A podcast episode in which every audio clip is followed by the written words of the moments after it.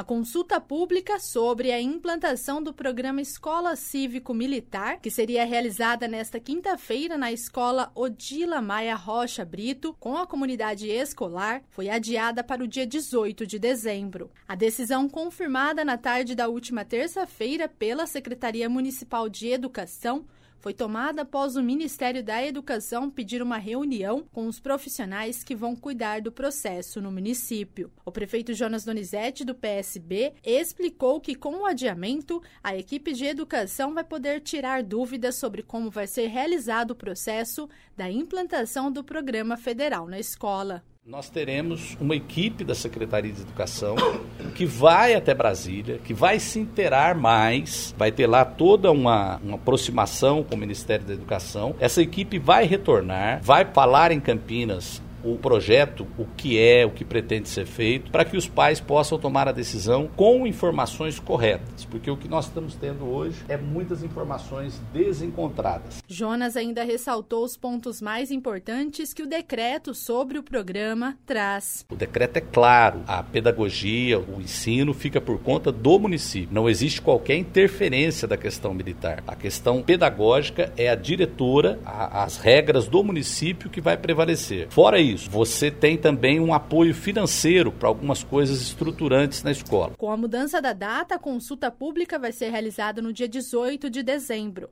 A escola, que foi definida com base na nota do IDEB, que é o Índice de Desenvolvimento da Educação Básica, que foi de 4,7, está abaixo da média estadual, que é de 4,8.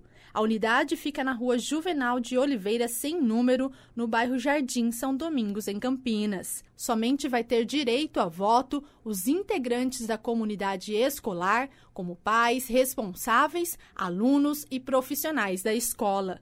A cidade de Campinas é a única do estado de São Paulo que foi escolhida pelo governo federal para a implantação do programa Escola Cívico-Militar.